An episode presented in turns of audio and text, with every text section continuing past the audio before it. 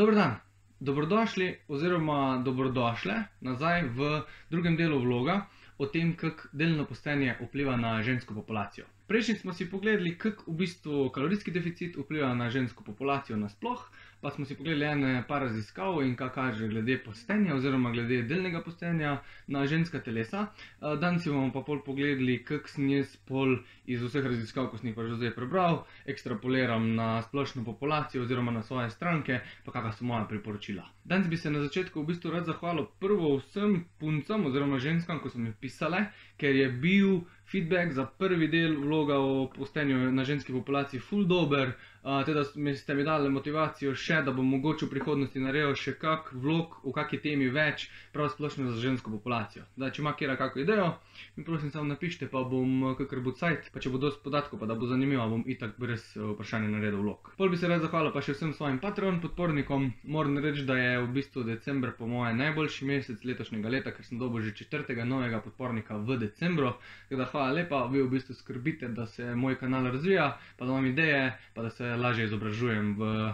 to smer, ko pa zdaj grem. Ok, zdaj ne bo že kar začnemo.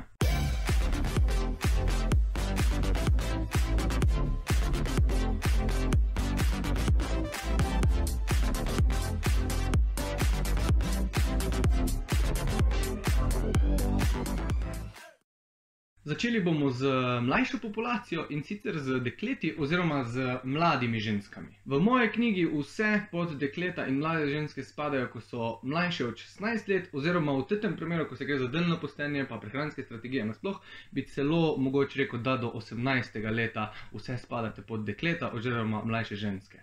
Moje osebno priporočilo zdaj v tem obdobju je, da se je tu predvsem potrebno osredotočiti na to, da boste znali ločiti kera hrana je bolj hranilna, kera hrana je manj hranilna in nasploh, kaj pomeni pač apetit in kaj ga lažje nadzorujemo, pa kera hrana mogoče bolj vpliva na vaše telesa, pa malo slabše, to je itak odvisno od posameznice. V tem obdobju jaz nasplošno se ne bi posvečal nekem delnem postenju, nekim raznim prehranskim strategijam, ampak bi bolj razvijal neke optimalne oziroma malo bolj fajne, zdrave prehranjevalne navade, kjer se lahko bolj osredotočimo, kdaj je pravi čas jesti kak obrok, um, na kak način se obroki sestavijo, pač nasploh o optimalnih prehranskih navadah. Seveda vse to s poudarkom na individualizaciji. Vsaka je za sebe svet in na vsako bo hranila, bojo hranila pač drugače vplivala. Teda res je potrebna individualizacija, tako pač pri vseh stvarih, ki se pač dogajajo v našem lifeu. Teda zdaj, če bi zaključil, za to obdobje, po mojem mnenju, delno postenje, ko se pač o tem zdaj pogovarjamo, ne pride v poštev tudi ne kakšna druga, bolj ekstremna prehranska strategija, razen če se srečujemo z določenimi stanji. Tako je naprimer ketonska dieta mogoče lahko pomaga pri nekih uh, stanjih, ko ima neke epileptične napade, karkoli. Delno postenje lahko pri določenih stanjih pomaga, ampak to se vse treba posvetovati z zdravnikom oziroma z enim, ko zna v tej smeri več kot jaz. Naslednja skupina ste ženske, to bi dal v bistvu vse, ko ste nad 18 let, pa vključil bom tule zdaj v primeru delnega postenja tudi ženske po menopauzi, zaradi tega, ker raziskave približno kažejo iste učinke na ženskah, pa na ženskah kao po menopauzi. Po mojem mnenju je to v bistvu najboljša skupina, kjer se lahko pač pol igrate z različnimi prehranskimi strategijami, ena od teh je lahko tudi delno postenje. Ampak v kakršno koli prehransko strategijo bi se jaz spustil, bi prvo poskrbel, da je nadzorovanih par stvari. Prva stvar je akutni stres, pa kronični stres itak. Druga stvar je spalni cikel oziroma nasploh spalna higiena. Če nasplošno nimamo nekih deficitov v prehrani oziroma z drugimi besedami, če rečem, da je naša prehrana kolikor tok optimalna oziroma vaša.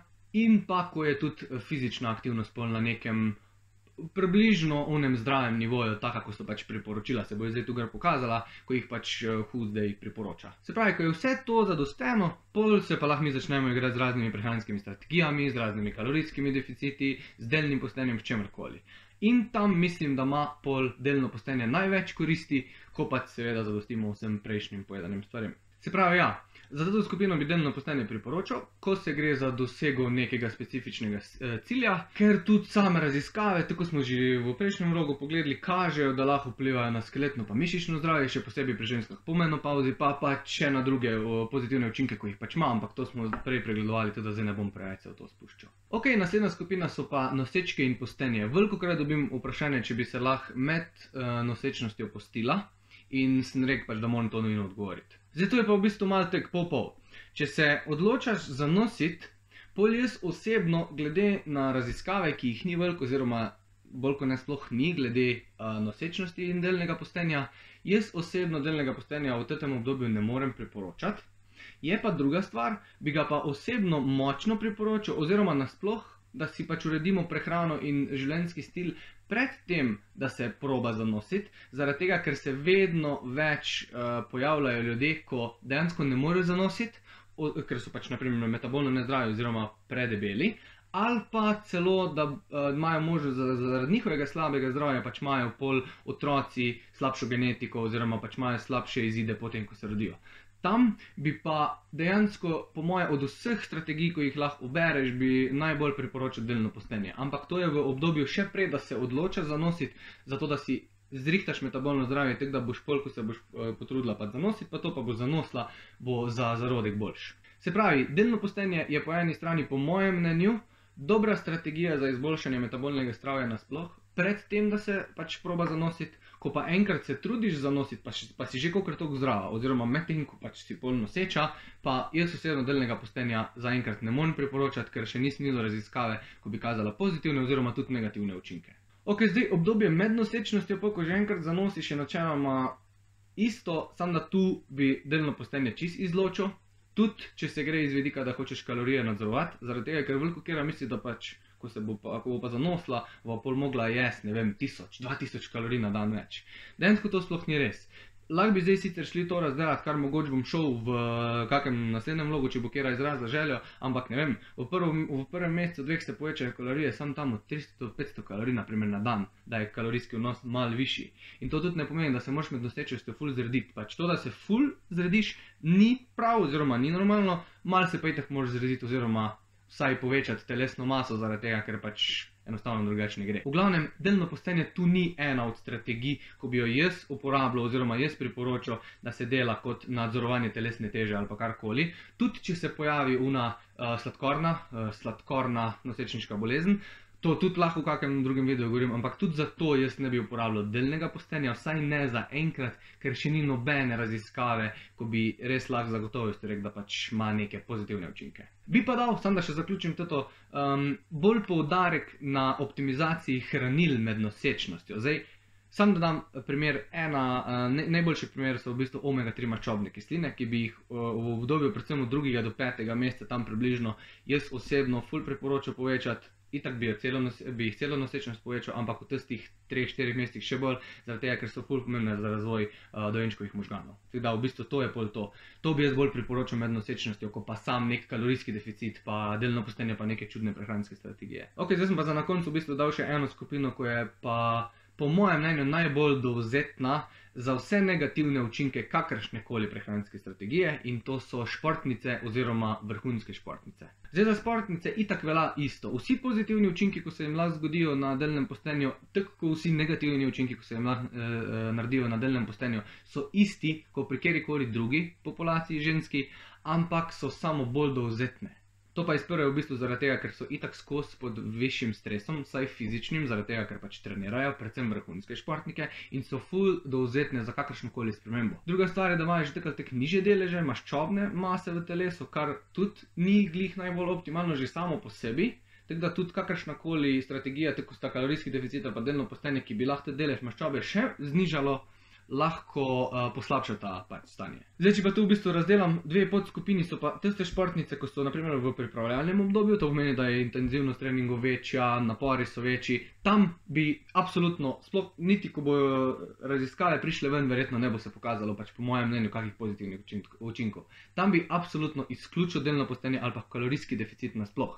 Tam bi dal full poudarek na tem, da tisti trenerji, ko jih pač imate, oziroma pač imate kakega nutricionista, da se res osredotočite na to, da, so, da je kvaliteta hranil fajna, da je timing hranil tako, kot je treba, še posebej, če je več treningov na dan, pa da pač ne, pri, ne, ne prihaja do kalorijskega deficita. Potem imamo pa drugo obdobje, pa v bistvu obdobje pred neko sezono, eh, oziroma še celo pred pripravljalnim obdobjem, ko ste vse bolj v izi, intenzivnost treningov je manjša, eh, količina treningov je manjša, pa mogoče celo. Um, za določene športe, kjer je potrebno izgubiti kak kilogram prej, uh, kot so pa naprimer pač vage pomembne, tam bi mogoče lahko ukorporirali delno postenje kot strategijo, ker moje mnenje je še vedno iz tega, kar vidim, da uh, bi lahko delno postenje ohranilo več mišične mase kot sam kalorijski deficit. Ker zdaj, če bo hotla zgubiti maso, bo tako ali tako mogla iti na nek kalorijski deficit, če bo pač hotla zgubiti. In zdaj jaz bi pač naredil delno postenje s tem, da bo pač kalorijski deficit doseglo, zaradi tega, ker se mi zdi, oziroma je moje mnenje zaenkrat še vedno, da bo ohranila več mišične mase. Ampak to mislim, da je edini primer, oziroma edino v tem primeru bi priporočil delno postenje za športnice. Drugega primera ne vidim, kjer bi bilo za športnice dobro inkorporirati delno postenje v pač režim. Zdaj, na primer, to raziskavo sem dal noter glik zaradi tega, ker ful dobro kaže, kako močno lahko vpliva pa kalorijski deficit naprimer, na športnice. Pač vse gre skozi, gre skozi metabolno stanje, gre skozi pač vse. Tako da, če koga zanima, pač si lahko gledate to raziskavo, oziroma priporočam predvsem športnicam in njihovim trenerjem. Naprimer, en benefit, če vidim, ko se bo pač, naprimer, če se bo delno postenje začelo izvajati med tistim nižje intenzivnim obdobjem, um, bi lahko koristilo pri tem, da bo telo postalo bolj učinkovito pri nalaganju glikogenskih zalog, kar je naprimer pri vzdržljivostnih športih ali pa nekih športih, kjer je več kot 800 ali pa 1000 metrov, ful pomembno, zaradi tega, ker se pač prečisti oziroma sprosti malo več glukoznih transporterjev. Ampak zdaj ne morem reči, da študije kažejo to prav na športnicah, pa da res povzroči više nalaganje glikogena, ampak po mehanističnem delovanju več glukoznih transporterjev, ko je fraj, boljša je inzulinska odzivnost in boljše bomo nalagali glikogen. Zdaj, pri fantih jaz to fully izkoriščam, um, pač tudi pri športnikih, zaradi tega, ker vidimo, da dejansko deluje. Ampak, če imaš že ti neke ustaljene navade, da imaš spalne navade v redu, da imaš eh, fizično aktivnost, in tako redo, če si športnica, pa da so prehranske navade, kot je to ok, je že tek ali tek bolj kot ne. Um, nalaganje glikogena na fully visokem nivoju. Zdaj, z delnim postenjem, če je face, fajn nadzorovano, bi lahko mogoče za kak procent ali pa dva testo nalaganje premaknili, to je bolj kot ne moja teorija, ampak um, še vseeno, če se že igramo s tem, mora biti full nadzorovano. Ok, zdaj smo pa na koncu še pogledali v bistvu še dve stvari, ko sem jih pa obljubil na koncu prejšnjega videa, o čem bom govoril, pa se mi zdi tudi ful pomembno, da bo mal lažje, če se bo kera odločila za delno postenje, pač ga izvajati. Prvo se bomo osredotočili na hranila. Najpomembnejše je po mojem mnenju omeniti, itak pri vsaki populaciji, starostnikih, moških, ženskah, karkoli, um, ampak še posebej pa pri puncah oziroma ženskah in to so beljakovine že tako ali tako opažam, da tudi če se je preveč, če je kalorijski suficit, ne, da se redimo, opažam, da je v prehrani današnjih punc, večine punc, premalo beljakovin. Zdaj, da že kar uh, na začetku razčistimo, da naprimer, telo je sposobno absorbirati toliko beljakovin, kot mu jih mi damo. Res je pa, da bomo absorbirali približno v povprečju 10 gramov beljakovin na uro. To pomeni, če bomo v obroku zaužili 50 gramov beljakovin, ne bomo zdaj tega kar začeli nalagati, če ne bomo imeli kalorijskega suficita. Ampak se bojo pač prebavljali 4 do 5 ur. Še vseeno jih bo telo sposobno absorbirati. Zato, ker to vidim, da se veliko kdo boji, pa veliko krat se pokaže, da ljudje mislijo, da je 20 do 30 gramov beljakovin optimalno, da več jih pa naše telo ne bo prebavilo. Tako da ne, tudi če boste imeli naprimer manj obrokov, pa da teže jete, poskrbite, da je v testem obroku večja količina beljakovin, bo pa za bolj dolgo trajalo. Zdaj, jaz bi priporočil minimalni dnevni vnos beljakovin 1,6 grama na kilogram telesne teže, pa tam do 2 grama na kilogram telesne teže. To je pol odvisno od ciljev, pa od preferenc, ampak tu noter vmes neki bi se izgibal. Zdaj, ni važno, ali imamo kalorijski deficit, imamo kalorijski suficit, ali imamo uh, maintenance, karkoli, beljakovine se ne gibajo tule neki vmes.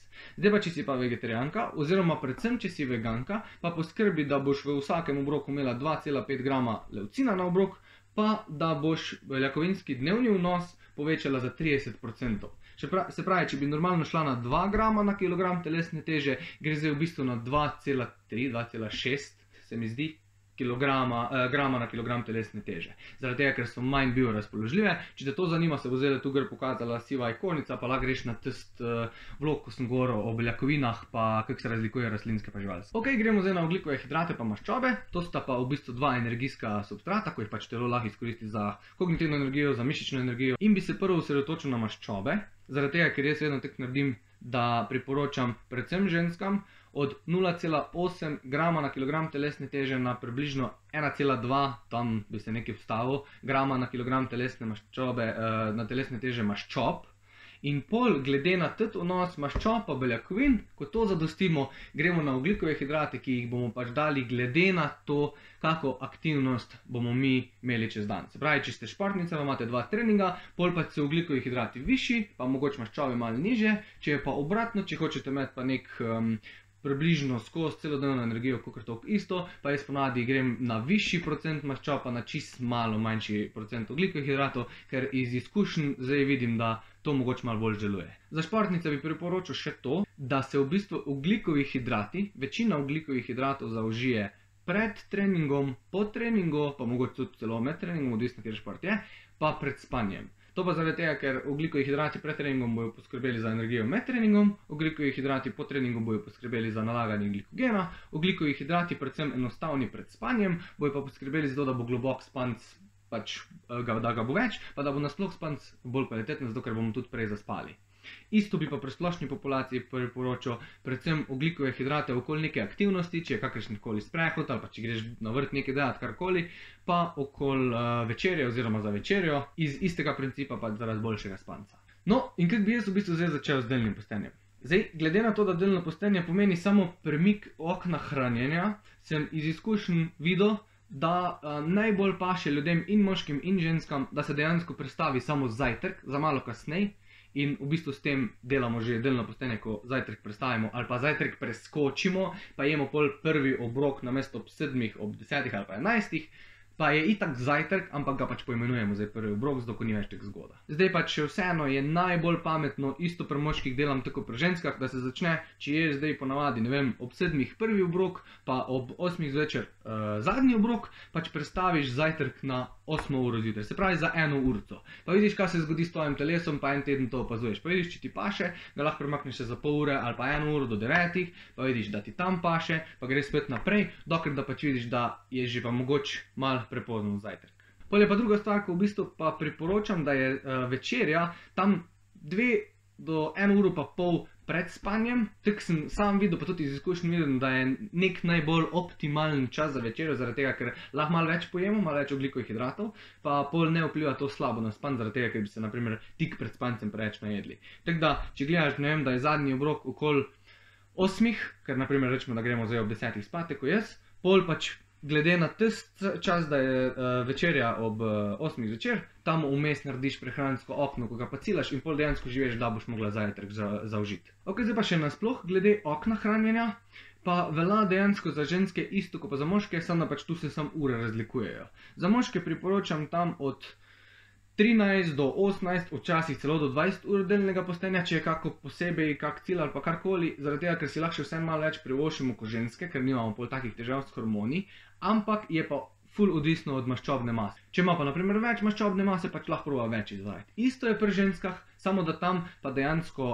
do zdaj še nisem priporočal daljšega okna, ko je bil pa 15-16 ur, ampak ponavadi priporočam nekaj med 10 pa med 14 ur. Se pravi, da se 10 pa 14 ur ne je. In pol lahko v bistvu pogledamo, je razmerje 14-10 in ne 16-8, tako se ponavadi pač promuje delno postenje. Teda ja, to je pa v bistvu to glede uh, postenja pri ženski populaciji, pa glede nekih mojih priporočil. To sem zdaj dal okvirna priporočila, to je tako se, se mi zdela pač bolj pomembna. Zdaj pa, če bi prišlo 10 žensk k meni pač po svet, bi verjetno imelo deset drugačen princip izvajanja delnega postenja, hranila bojo drugače razporejena, kakorkoli. Tako da pač posvetujte se z enim, ko ve vsaj toliko jaz, oziroma boljše, če ve več. Ok, tako sem rekel, uh, postenje priporočam, ko se gre za dosego nekih določenih ciljev in to je naprimer izboljšanje metabolnega zdravja, uh, zgubo telesne mase, nadzorovanje določenih hormonov, tako je naprimer kispeptin, ko smo govorili prejšnjič, nadzorovanje telesne teže nasploh, nihanje krvnega sladkorja, uh, pa mogoče, predvsem v dopodanskih urah, povišanje kognitivnih sposobnosti. Takrat jaz priporočam delno postenje ampak seveda v skupinah, kot sem prej omenil. Bi ga pa tudi priporočil, če uh, se dogajajo s telesom kakšna uh, posebna stanja, tako je naprimer kronova bolezen. Uh, sem tudi v prejšnjem videu, čisto prvem videu, delnem postenju govoril, kako smo eni punci rešili, celo življenje imela kronovo bolezen, pa kako se je pol izboljšala. Ampak tam smo naredili napako, ker je bila pač že toliko upana, da je takoj probala, ni se posvetovala z zdravnikom, pa smo srečo imeli, da je pač šlo fajn skozi, dok je bila pridna, pa pač je očitno koristilo. Še vseeno, če, se, če imaš kakršno koli posebno stanje, da je neka bolezen, naprimer tako kronova ali pa tako Alzheimer, karkoli, prvo se posvetuj z zdravnikom. Pol pa idi magari do nekega nutricionista, pa mogoče dobiš mnenje od obeh dveh, se ono da skupaj sedeti, da se ono da pogovoriti karkoli, da skupaj rešite, kaj je najboljš za tvoje stanje. Ne zdaj, ker zato, ko sem jaz to rekel, pa ker probi dela, če imaš kronovo bolezen, ker dejansko, če se ne dela nadzorovano, lahko kronovo bolezen še poslabšaš. Sam pač vedno v bistvu delam tek, da ko prije ena do mene, pa je zanima delno postenje, oziroma jo jaz vprašam, če jo bo zanimalo delno postenje, vedno upoštevam spalne cikle, spalne navade, kalorijski vnos, uh, lifestyle nasploh, koliko je pod stresom, uh, pol ocenimo, če ne to sploh paše, kako se ona pač subjektivno počuti, pač vse to moraš upoštevati, še posebej, ko se gre za neko bolj ekstremno prehransko strategijo, tako je pač naprimer delno postenje oziroma neko novo prehransko strategijo. Ok. Um, mislim, da sem povedal vse, kar sem hotel. Če te kaj posebej še zanima, pač kako bi na tvoje telo ti kaj prilagodila, mi piši v komentar ali pa v zasebno, pač če ti je narodno v komentar, sploh ni panike. Pa če vidiš, da bo mogoče to, kjer je koristilo, ko mogoče pretirava, oziroma bi jih nasploh koristilo, da bi probala delno postenje, je fajn, če delite video oziroma si ga pošljete naprej, ko tudi pač meni tako koristi. Hvala lepa za ogled, pa se vidimo v naslednjem videu. Ajde!